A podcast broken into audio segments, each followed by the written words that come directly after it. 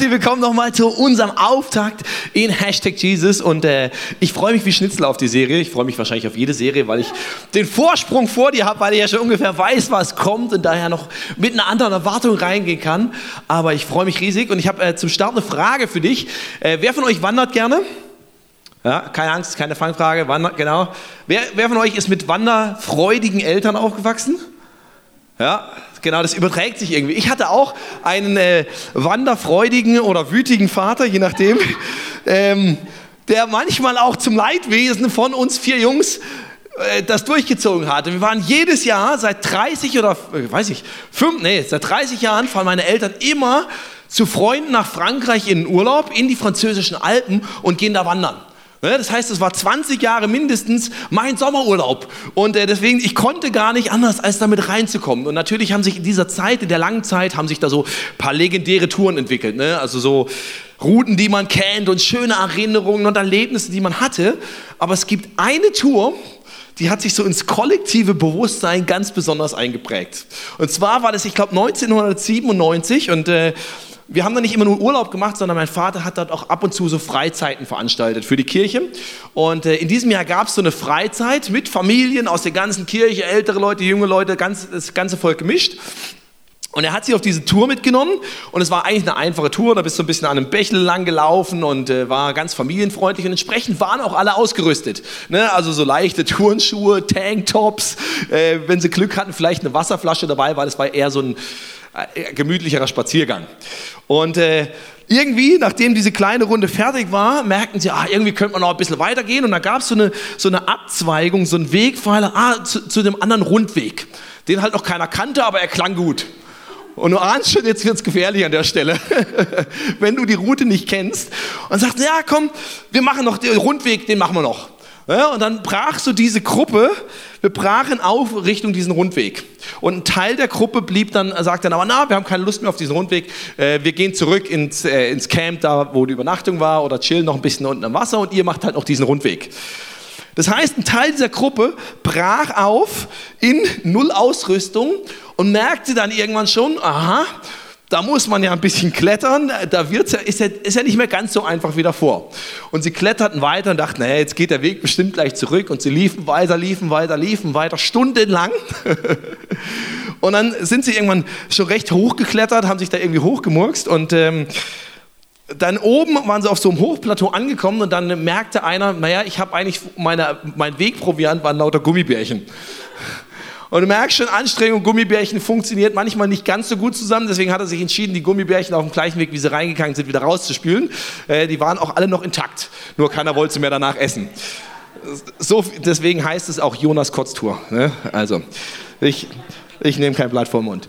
Ja, das ist der Name dieser Tour. Auf jeden Fall der, äh, dem ging es nicht so gut, um es vorsichtig auszudrücken. Und er kam, da haben sie gesagt, ja komm, wir müssen jetzt aber irgendwie weiter, ne? wir wollen ja auch wieder zu den Autos zurück. Und sie schleiften ihn quasi so mit.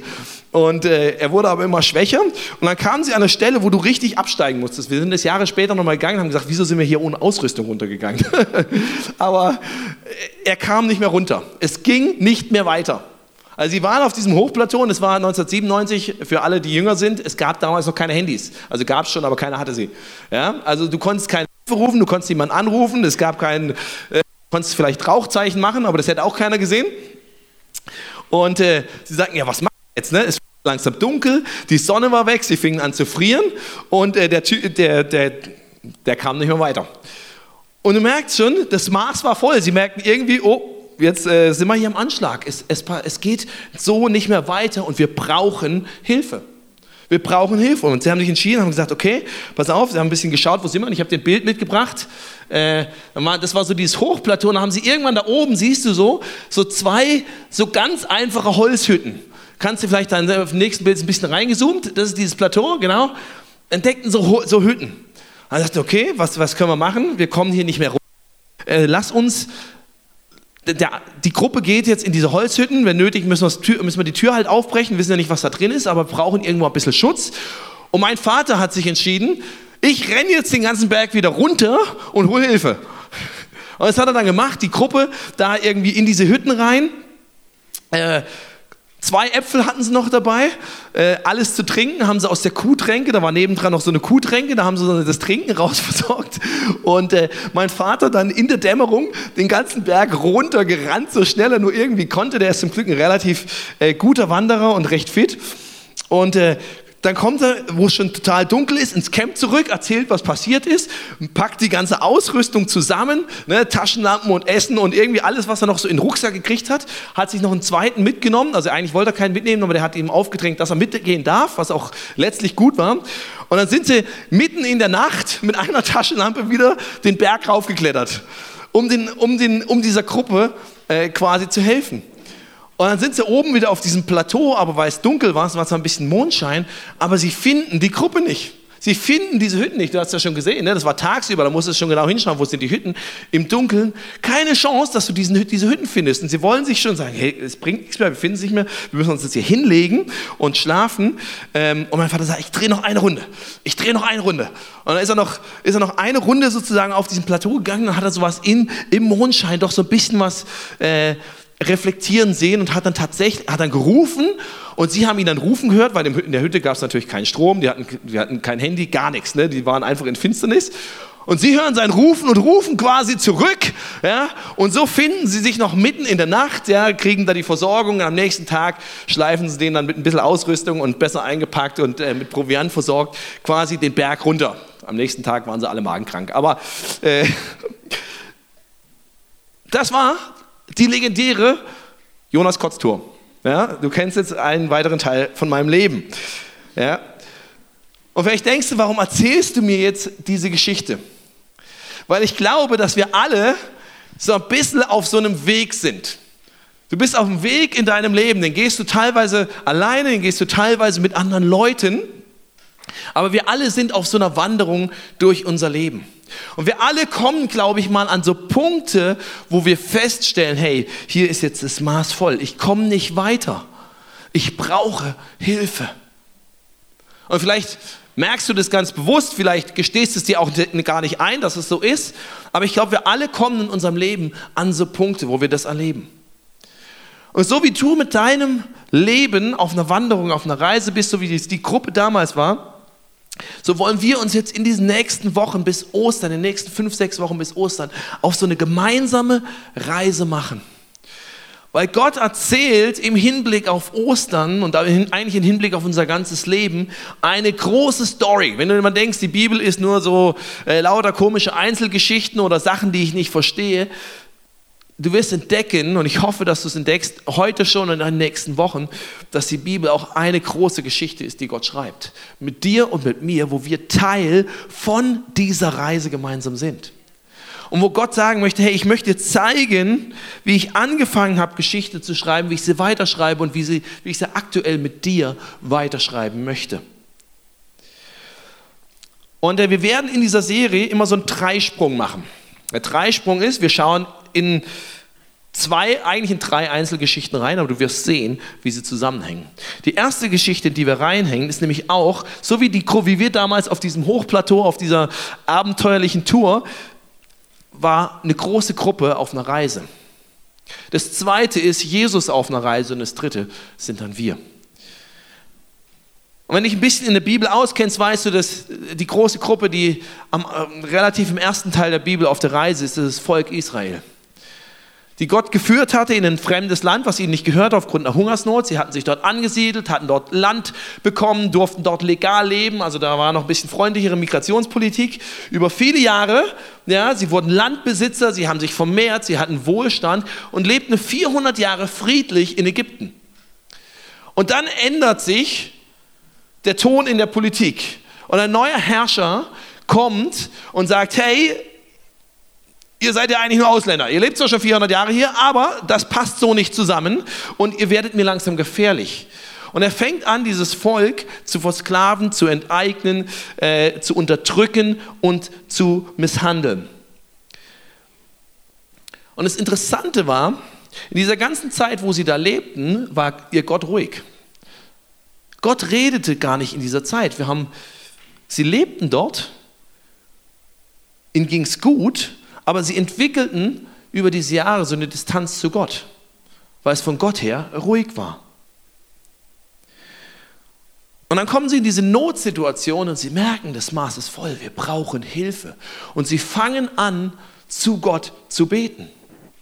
Sie fangen an, zu Gott zu schreien, sagen, Gott, hilf uns. Und Gott schaut sich dieses Volk an und er stellt ihren Zustand fest. Ich lese ihn hier mal vor. Es war eigentlich ein jämmerlicher Zustand.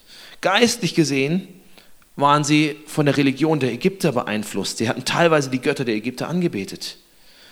Ihre Identität kannten sie gar nicht mehr so wirklich. Sie hatten, Gott hat ihnen vor vielen hundert Jahren ein Versprechen gegeben, ich führe euch in ein neues Land. Ja? Aber irgendwie, das hatten sie fast schon vergessen, sie hatten Ägypten als Heimat angenommen. Physisch ging es ihnen dann schlecht. Sie hatten körperliche Verletzungen durch harte Arbeit, sie hatten Krankheiten, sie leideten unter den Sklaventreibern, sie lebten inzwischen in Armut, sie gehörten sich als Sklaven nicht mehr selbst. Und sie schreien zu Gott in dieser Situation, dann antwortet Gott, und das kannst du hinten mitlesen. Gott antwortet ihnen nach dieser langen Zeit und er sagt, ich habe gesehen, wie schlecht es meinem Volk in Ägypten geht und ich habe auch gehört, wie sie über ihre Unterdrückung klagen. Ich weiß genau, was sie dort erleiden müssen. Ja, ich habe die Hilfeschreie der Israeliten gehört. Ich habe gesehen, wie die Ägypter sie quälen. Und du siehst, es steht drei, zweimal drin, wie Gott jeweils sagt, ich habe gesehen und ich habe gehört. Und es gilt für dein und mein und unser Leben, dass Gott sagt, hey, ich habe gesehen, ich sehe dich und dein Leben, ich höre dich und dein Schreien. Wenn du an so Punkte kommst, wo du merkst, hey, hier komme ich nicht weiter, vielleicht ging es mir lange gut und ich habe mein Leben irgendwie halt gelebt, wie ich es gelebt habe und es hat ja auch alles gepasst, aber irgendwann kommst du an einen Punkt, wo du merkst, hey, hier brauche ich Gott und eigentlich hier sehne ich mich nach Gott.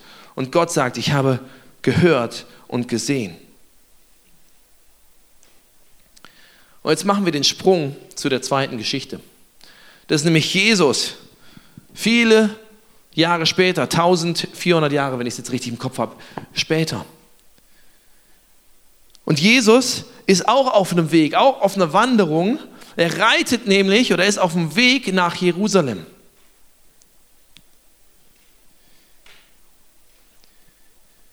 Und bevor Jesus kam, war das Volk genau wie die, wie die Israeliten in Ägypten in einer erstaunlich gleichen Lage.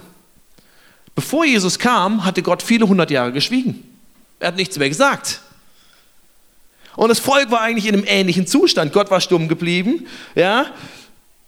Sie machten inzwischen, was sie wollten. Religion wurde sehr religiös, wurde sehr unterdrückend für die Leute gemacht. Die Leute waren verwirrt, wussten gar nicht mehr, woran glauben wir, wofür stehen wir, wer sind wir. Sie fingen an, sich falsch zu definieren. Das heißt, die Situation, in die, Jesus, äh, in die Jesus reinkam, war sehr ähnlich wie die Situation, in der Gott gesagt hat, jetzt fange ich an, mit euch den Weg aus Ägypten rauszugehen. Und es war kein Wunder, weil Gott hatte das vorhergesagt. Wenn, wenn du mal nachlesen willst, ich lese dir jetzt nicht vor, aber in Amos 8, Vers 11 und die folgenden steht drin, wie Gott gesagt hat, so eine Zeit wird nochmal kommen. Also er hatte das angekündigt, dass das passieren wird. Und warum? Weil, sie, weil die Leute anfingen, wieder ihr eigenes Ding zu drehen. Das heißt, die Ausgangslage war die gleiche. Die Leute merken wieder, wir brauchen Hilfe. Gott, erbarme dich. Gott, komm rein. Und dann passiert was, dann passiert nämlich ein Kairos, ein göttlicher Moment. Kairos ist so ein Ausdruck aus der Bibel, ein göttlicher Moment, wo Gott sagt, hey, ich komme rein in die Geschichte meines Volkes. Und ich fange an, diese Geschichte weiterzuschreiben. Weil jede gute Geschichte beginnt im Herzen Gottes. Jede gute Geschichte fängt damit an, dass Gott sagt, hey, ich, ich erbarme mich. Ich sehe dich, ich höre dich, ich nehme deine Not wahr und es ist mir nicht egal. Ich will reinkommen, ich will handeln und ich will dich rausführen und befreien. Das ist der Anfang von Befreiung, das ist der Anfang von einem Weg in Freiheit. Und das ist der Anfang von dem Weg, auf den wir uns in den nächsten Wochen gemeinsam machen wollen. Dass Gott sagt, hey, wenn du sagst, hey, ich habe gerade einen Bereich in meinem Leben, vielleicht mein ganzes Leben, vielleicht einen Bereich in meinem Leben, wo ich sage, hey, das Maß ist voll. Gott, ich brauche es, dass du reinkommst, dass du eingreifst, dass du handelst. Dann herzlich willkommen, du bist am richtigen Platz. Und vielleicht ist es bei dir eine körperliche Not. wo du sagst, Gottes Maß ist voll, ein Leiden, eine Krankheit, vielleicht ist was Seelisches, Sucht oder Trauer oder, oder Einsamkeit oder irgend, irgendwas, wo du, wo du merkst, das quält mich. Hier brauche ich Hilfe, ich schaffe es alleine nicht. Vielleicht ist es wie, wie für dich, wie das Volk damals, du sagst, ich weiß gar nicht mehr, wer ich bin. Ich lebe in einer Welt, wo ich merke, irgendwie das, das deckt sich nicht so mit dem, was ich eigentlich glaube, wofür ich stehe, was, ich, was mir eigentlich wichtig ist. Aber ich weiß gar nicht mehr so richtig, wer ich bin. In 5. Mose 7, Vers 9 sagt Gott so, erkennt doch, der Herr, euer Gott, ist der wahre und treue Gott. Über tausende von Generationen steht er zu seinem Bund und erweist allen seine Güte, die ihn lieben und sich an seine Gebote halten. Gott will reinkommen in deine Not. Gott will dir begegnen. Vielleicht sitzt du heute Morgen hier und sagst, ich glaube ja gar nicht an diesen Gott. Hey, das gilt genauso für dich. Und er lädt dich ein, dass du ihn entdeckst. Dass du vielleicht diese Zeit bis Ostern, Ostern ist ja nicht das Fest der bunten Hasen. Ja? Ostern ist ein Fest, wo wir uns erinnern an das, was Jesus getan hat. Und was das vielleicht mit deinem Leben zu tun hat. Warum nicht einfach dieses Jahr sagen, hey, ich mache mich die nächsten Wochen mit auf eine Reise zu entdecken, was das mit meinem Leben zu tun hat. Und äh, eine der Sachen, ich werde dir gleich noch ein bisschen sagen, wie das praktisch ausschauen kann, aber eine möchte ich äh, als Teil jeder Message in den nächsten Wochen werden wir immer eine Geschichte, eine kurze Geschichte von einer Person aus unserem Movement. Movement ist alle ICF-Kirchen weltweit, was sie mit Gott erlebt haben, wo sie erleben, wie Gott in ihrem Leben was tut. Ich habe dir eine Geschichte aus dem ICF von der Alex mitgebracht. Ich habe keine Party ausgelassen.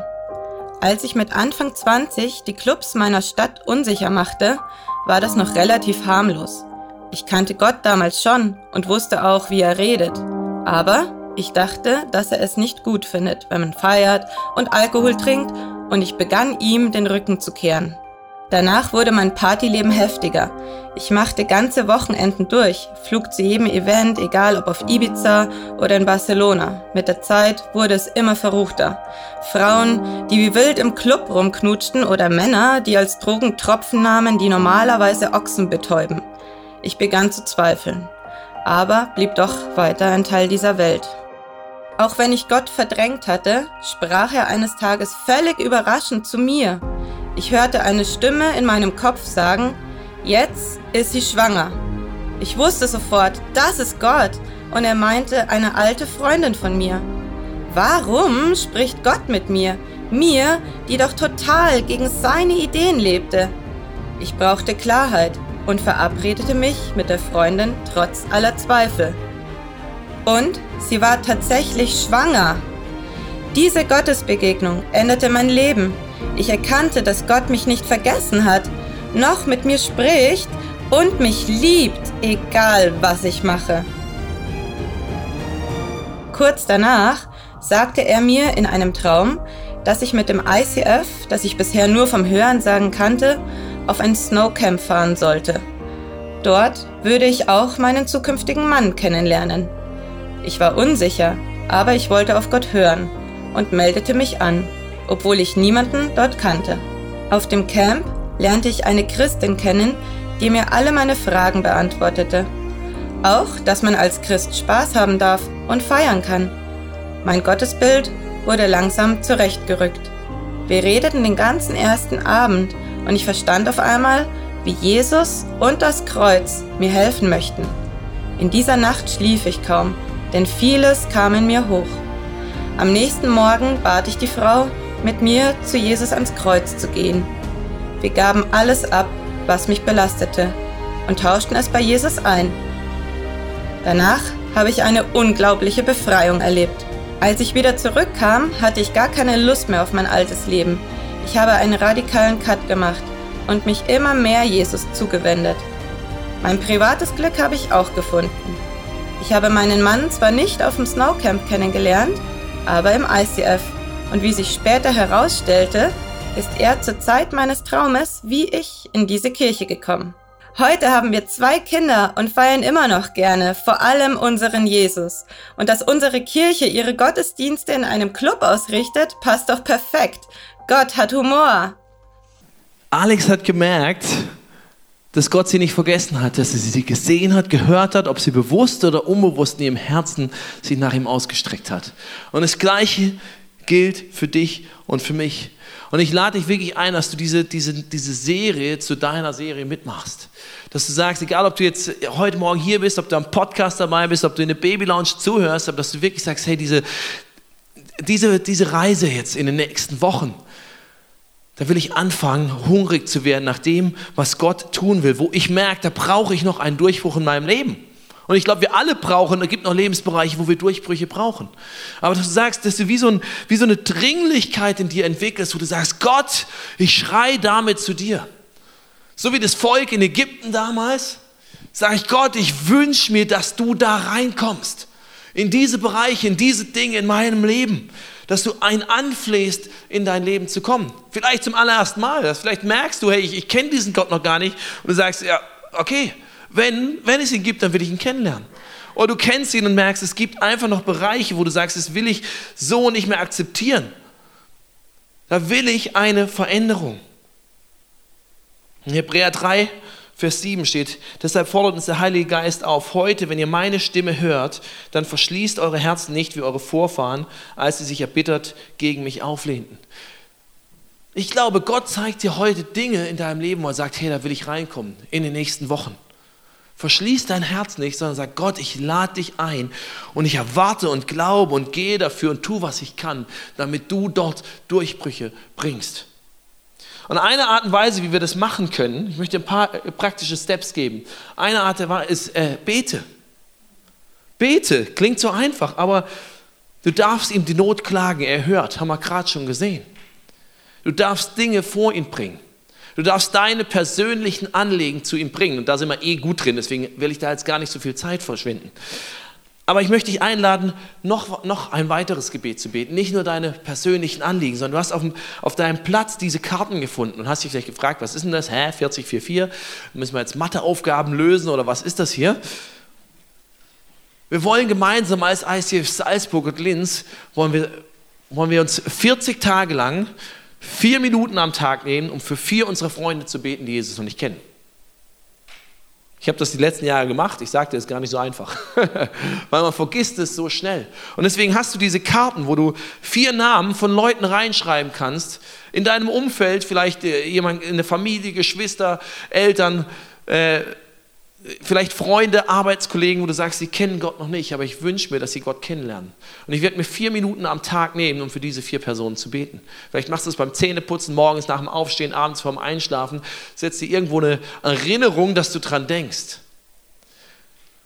Und das wollen wir nicht machen aus Druck, jetzt müssen wir oder jetzt irgendwie, sondern weil Gott diese Menschen unglaublich liebt. Weil wir wissen, so wie Gott unser Schreien hört, hört er ihr Schreien. So wie er unsere Nöte sieht, sieht er ihre Nöte.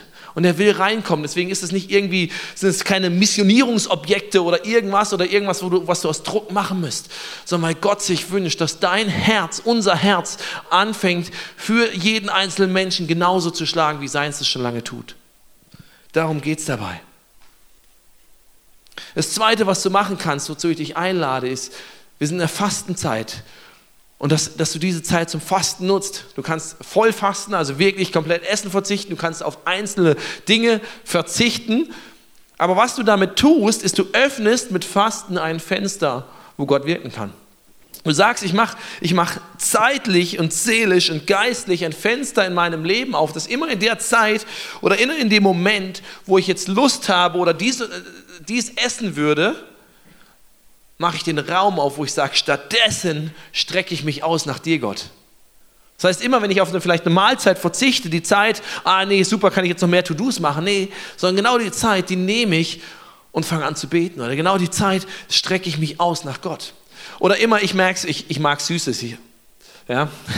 Ich faste Süßes. Heute Morgen habe ich es aus Versehen gebrochen, ohne es zu merken, weil da draußen das Brownie stand. Ich habe schon gebeichtet. Aber, ja, aber immer, wenn ich abends da sitze, denke ich, ja, jetzt noch was Süßes oder noch ein Glas Wein. Deswegen faste ich Süßes und Alkohol. Und immer wenn dieses Verlangen danach da ist, weil ich denke, oh, harter Tag und jetzt belohne ich mich und gönne mir so einen Moment Ruhe, sage ich, nee, diese Zeit, die nehme ich jetzt. Das ist jetzt meine Erinnerung zu sagen, Gott, ich möchte, dass du meine Sehnsucht, mein Verlangen füllst. Wie gesagt, das kannst du über die 40 Tage machen, indem du bestimmte Dinge verzichtest und fastest. Und wir machen auch in der Woche direkt vor Ostern, werden wir auch, bist du eingeladen, teilweise oder ganz mitzumachen, eine Fasting and Prayer Week, wo du sagen kannst, okay, da klinke ich mich dann zwei, drei Tage vielleicht komplett ein, wo wir auch jeden Abend zusammenkommen, um gemeinsam zu beten für Dinge und uns auszustrecken nach Gott. Und dass du diese Dinge füllst mit Gutem, den Raum, der entsteht, füllen mit Gutem. Wir haben einen äh, U-Version, einen Bibel-App-Leseplan, wo du, wo du jeden Tag dir einen kurze, einen kurze Gedanken lesen kannst zu dieser ganzen Serie, die wir als ganzes Movement durchmachen. Wo du kannst, du kannst in eine Small Group gehen oder als Small Group Leiter kannst du die Small Group Sheets runterladen und zu sagen, wir als Small Group gehen diesen Weg gemeinsam zusammen mit und strecken uns aus nach dem, was Gott tut. Wir füllen diesen Raum, dieses Fenster, was entsteht, mit seinem Guten. Und das Letzte ist, lass Gott rein. Und das klingt so banal, aber lass Gott rein. Und ich möchte noch dir noch mal ganz kurz zum Abschluss in diese Geschichte reingehen. Und vielleicht sind diese Geschichten weit weg für dich. Und wenn du sie liest, ist es vielleicht manchmal trockene Theologie. Aber ich bete, dass du entdecken wirst, was für ein Wahnsinn da eigentlich drinsteckt, in positiver Weise, wie Gott Details zusammenbringt und was das mit dir zu tun hat. Als, als das Volk nämlich anfing, zu ihm zu beten, zu sagen, Gott, hilf uns hier raus. Hilf uns hier raus, wir brauchen dich. Hat Gott angefangen, sie aus dieser Herrschaft zu befreien. Sie waren ja versklavt unter dem ägyptischen Pharao. Und er, er hat angefangen, Plagen zu schicken, mit dem Ziel, dass der Pharao sie irgendwann gehen lässt. Er hat gesagt, es wird zehn Plagen brauchen. Und vor der neunten Plage hat Gott dem Volk klare Anweisungen gegeben. Er hat gesagt, jetzt kommt die Zeit, wo ich diesen, diesen Pharao und dieses Volk dafür richten werde, dass sie euch unrechtmäßig unterdrücken, wo ich Recht schaffen werde. Aber Gerechtigkeit, ich bin ein gerechter Gott und ich schaffe für alle Gerechtigkeit. Das heißt auch für euch und auch ihr habt Fehler gemacht. Aber ich will euch verschonen. Aber damit ich gerecht sein kann und euch verschonen, müsst ihr etwas tun. Ihr braucht nämlich meinen Schutz. Und er gab ihnen die Anweisung, dass jeder Haushalt sich ein fehlerfreies einjähriges Lamm sucht. Ein Lamm, so ein, so ein kleines Schäfchen, dass sie dieses Lamm für ein paar Tage mit zu sich ins Haus nahmen. Und dass sie es dann an einem bestimmten Tag schlachteten und dieses Blut von dem Lamm an ihre Türpfosten strichen. Und es ist für uns erstmal weit weg. Wir schlachten heute keine Lämmer mehr. Die wenigsten von uns haben das jemals gesehen. Für die Leute damals war es vollkommen normal. Ja, die führten Tiere mit sich rum. Das waren, die kamen aus dem Nomadenvolk. Da, da, da war das gang und gäbe. Von daher war es nichts, nichts, erstmal nichts Ungewöhnliches für sie. Sie nahmen dieses Lamm mit sich rein, sie schlachteten es an dem Tag und sie strichen dieses Blut äh, an den Türpfosten. Türpfosten. Und indem sie dieses Lamm in ihren Haushalt aufnahmen, nahmen sie Gottes Rettung mit in, sich, mit in diesen Haushalt auf. Weil Gott sagte, überall, da, wo dieses Lamm im Haushalt gelebt hat, wo es geschlachtet wurde, wo das, Tür, äh, das Blut am Türpfosten ist, da wird mein Todesengel vorübergehen. Und mein Gericht wird sein, dass ich durchgehe und in einer Nacht alle Erstgeborenen töten werde. Aber da, wo dieses Blut dran ist, da werde ich es verschonen. Das heißt, das Lamm war der Stellvertreter für den Erstgeborenen. Das Lamm war das, wo Gott sagte, hey, wenn dieses Lamm stirbt, dann muss dein Erstgeborener nicht sterben. Dann schaffe ich Gerechtigkeit, aber ich verschone dich im gleichen Moment. Das heißt nicht, nicht ihre Treue, nicht weil sie so ein gutes Volk waren, war, was sie bewahrt hat, sondern Gottes Güte, dass Gott gesagt hat, hey, dieses, ich will an euch vorübergehen ich will euch retten, ich will euch befreien. Dazu gehört, dass ich Gerechtigkeit reinbringe in dein Leben, aber ich mache es mit Gnade und verschonend. Rettung aus einer Situation kommt aus dem Herzen Gottes. Es kommt nicht aus, aus dem, was du tust, es, du kannst es dir nicht verdienen. Und in 2. Mose Vers, äh, Kapitel 12 steht, es, äh, steht dieser, dieser Satz drin. Das Blut an den Türpfosten eurer Häuser aber wird ein Zeichen sein, das euch schützt. Wenn ich das Blut sehe, will ich euch verschonen, ich werde die Ägypter strafen, doch an euch wird das Unheil vorübergehen. Und dieses Wort vorübergehen im Hebräischen heißt Passa. Und wenn dich ein bisschen auskennst, denkst du, ah, das kenne ich doch irgendwoher. Passa, das, äh, das kommt mir bekannt vor. In Erinnerung daran hat das Volk seitdem immer das Passafest gefeiert, wo sie, wo sich erinnern, dankbar erinnern, dass Gott an ihnen vorübergegangen ist und sie geschont hat. Und das Spannende ist, genau an dem, äh, jedes Jahr feiern sie dieses Fest, jedes Jahr nehmen sie sozusagen ein Lamm in, in ihre Familie auf, in Erinnerung an das, was Gott damals getan hat. Und in dem Moment, wo an dem, genau an dem Tag, am 10. des Nissan, so heißt der äh, Monat im, im Hebräischen, im Jüdischen, am 10. des Nissan, wo genau diese, diese Erinnerung gefeiert wird, war der Tag, wo Jesus Einzug gehalten hat nach Jerusalem, wo er kam. Wo er auf dem Esel geritten hat, auf dem Esel ist hinten ein Kreuz drauf und er wusste schon, was sein Ziel ist am Ende von dieser Reise. Und er wusste, ich bin gekommen, um dieses Lamm zu sein, dieses Opferlamm, damit mein Volk wieder befreit wird, damit du und ich leben können. Weißt du, es gibt keinen anderen Weg aus deiner persönlichen Gefangenschaft in eine persönliche Freiheit rein, als dass du dieses Opferlamm, wie es die Bibel 30 Mal Jesus nennt, über 30 Mal, dieses Opferlamm für dich in Anspruch nimmst. Du musst heute kein Schaf mehr schlachten, das ist gut. Du musst überhaupt niemanden mehr schlachten. Aber was es braucht, ist, dass jemand stellvertretend sein Blut für dich vergießt. Und das hat Jesus getan. Und das musst du dir heute an keinen Türpfosten mehr schmieren, auch beruhigend, ne? Aber du musst es für dein Leben in Anspruch nehmen und sagen, hey, genau wie damals dieses Lamm sterben musste, Gott danke, dass du Jesus geschickt hast. Danke, Jesus, dass du für mich gestorben bist. Ich streiche das wie über mein Leben, damit ich in Befreiung reinkam. Und bevor dieses Lamm geschlachtet wurde, passierte noch was. Bevor dieser Todesengel kam, was die zehnte Plage war, und die Band kann auf die Bühne kommen, kam die neunte Plage. Und die neunte Plage kam ohne, ohne Ankündigung für die Ägypter. Die neunte Plage war, dass es im ganzen Land komplett dunkel wurde, so wie es damals auf dieser Wanderung dunkel war. Und man nichts gesehen hat, kein, kein Handylicht, keine Taschenlampe da war, so wurde es im ganzen Land dunkel. Es wird folgendes geschrieben: Also, sie hatten das Lamm schon im Haus und dann kam die neunte, Plage. Mose erhob seine Hand zum Himmel und eine völlige Finsternis kam über ganz Ägypten. Drei Tage lang blieb es so dunkel, dass keiner den anderen sehen und niemand sein Haus verlassen konnte. Das heißt, so wie wir damals in dieser Hütte hockten, in vollkommener Dunkelheit, hockten die damals in ihren Häusern, konnten nichts sehen. Das ganze Land war dunkel, keiner konnte aus dem Haus, nur wo die Israeliten wohnten, war es hell. Oder in einer anderen Übersetzung, aber bei allen Israeliten war es Licht in ihren Wohnungen. Das Lamm brachte nicht nur die Rettung, sondern das Lamm brachte auch das Licht. Jeder, der dieses Lamm in seinem Haus hatte, hatte Licht, hatte wie eine Taschenlampe. Und ganz am Ende der Bibel, du kannst durch die Bibel schauen, immer wieder wird Jesus nicht nur als das Lamm beschrieben, derjenige, der Rettung bringen will in unser Leben, sondern auch derjenige, der Licht ist und bringt. Ganz am Ende der Bibel, im Buch der Offenbarung, steht so die Vision von unserem Leben am Ende, wenn Gott wiedergekommen ist. da steht, die Stadt braucht als Lichtquelle weder Sonne noch Mond, denn in ihr leuchtet die Herrlichkeit Gottes und ihr Licht ist das Lamm.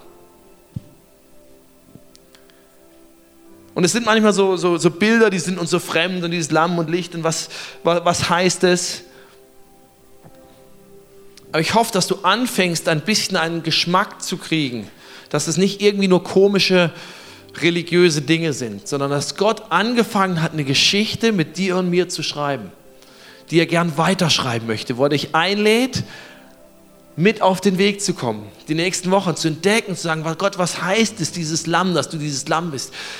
Was heißt es, dass du Licht in mein Leben bringen willst? Und vielleicht geht es dir wie den Leuten damals, die, als Jesus kam und wir sehen das heute in, in, in der Retrospektive, im Rückblick und wir sehen, ah ja, so hängt das zusammen und da ist die Parallele, da ist die Parallele und so weiter. Und wir entdecken dieses Wunder, was drinsteckt. Das hatten die so klar gar nicht unbedingt vor Augen. Vielleicht der ein oder andere schon, aber die standen genau wie du und ich manchmal vor und sagen, hä? Bist Jesus, bist du wirklich?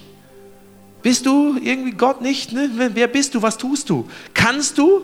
Kannst du mir wirklich helfen? Und wenn du es kannst, willst du es wirklich? Die standen genauso mit Fragen, mit Zweifeln, mit Bahnhof vorm Gesicht, wie der Ochs vom Wagen und wussten nicht genau, was Sache ist. Und vielleicht bist du heute da und denkst, hey, ich bin so oft von Gott enttäuscht oder so oft von Kirche oder von Christen enttäuscht oder ich glaube gar nicht, dass es ihn gibt. Oder da habe ich mich schon so oft ausgestreckt. Aber weißt du, man, man kann nur Dinge erleben, wenn man sich auf den Weg macht. Wenn wir damals die Wanderung nicht gemacht hätten, hätte ich heute keine Geschichte gehabt zum Erzählen. Wenn du dich nicht auf den Weg deines Lebens machst, hast du keine Geschichte zum Erzählen. Wenn du dich nicht auf deinen Weg machst, Gott reinzulassen, dich nach ihm auszustrecken, hast du vielleicht schon irgendwie kleine Dinge zu erzählen, aber nichts wirklich Relevantes. Ich lade dich ein, aufzustehen.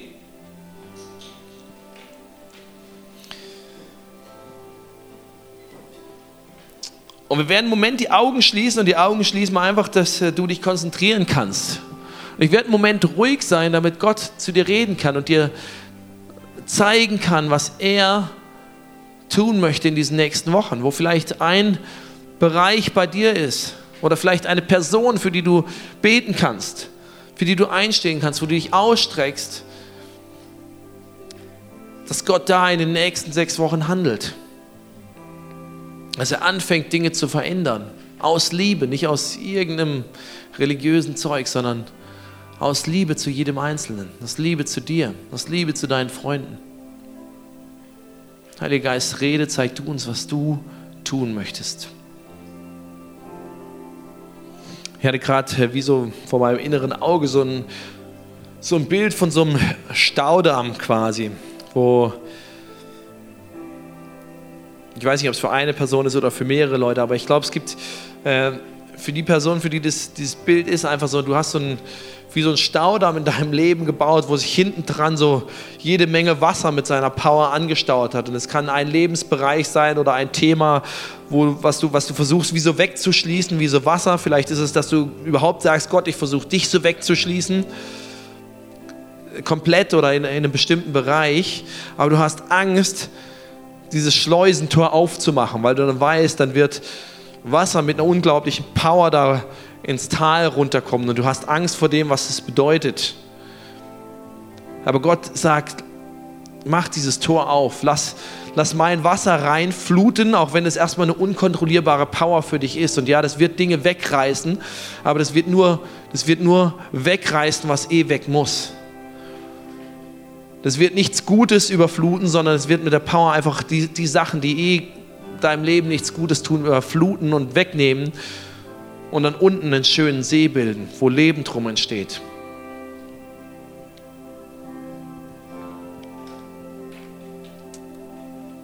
Ich lade dich ein, dass wir gemeinsam laut ein Gebet sprechen und das äh, beten wir öfter am Ende der Celebration. Und es ist ein Gebet, was man beten kann, wenn du Gott noch nie persönlich in dein Leben eingeladen hast, weil er sich dir nicht aufdrängt, weil er nicht äh, sagt, du, du musst mich haben, sondern er sagt, hey, wenn du mich in deinem Leben haben möchtest, dann komme ich rein. Dann tue ich was. Aber es ist deine freie Entscheidung, ob du das willst oder nicht. Ich möchte eine persönliche Beziehung mit dir haben. Willst du es auch? Und es ist nur ein Gebet, was du beten kannst, um zu antworten und zu sagen, Gott, das möchte ich auch, das wünsche ich mir auch. Und ich werden es alle zusammen laut beten und ich lade dich ein, dass wir es alle, selbst wenn du die Entscheidung für dich schon getroffen hast, dass du es betest als Gebet, um zu sagen, Gott, in diesen Wochen, äh, in dieser Hashtag Jesus-Serie jetzt bis Ostern, lade ich dich ganz bewusst nochmal in alle Bereiche in meinem Leben ein und lass dich rein, dass du einziehst als Lamm mit deinem, mit, mit deinem Licht, mit deiner Rettung in mein Leben kommst, in alle Bereiche und das voll ausfüllst. Danke, Jesus, dass du dieses Lamm bist, was für mich gestorben ist. Danke, dass dein Herz Rettung ist. Danke, dass dein Herz für mich ist. Jesus, ich brauche dich. Ich lade dich ein, komm in mein Leben. Nimm alles weg, was mich von dir trennt. Durchflute mein Leben mit Licht und mit deiner Kraft. Ich gehöre dir. Amen.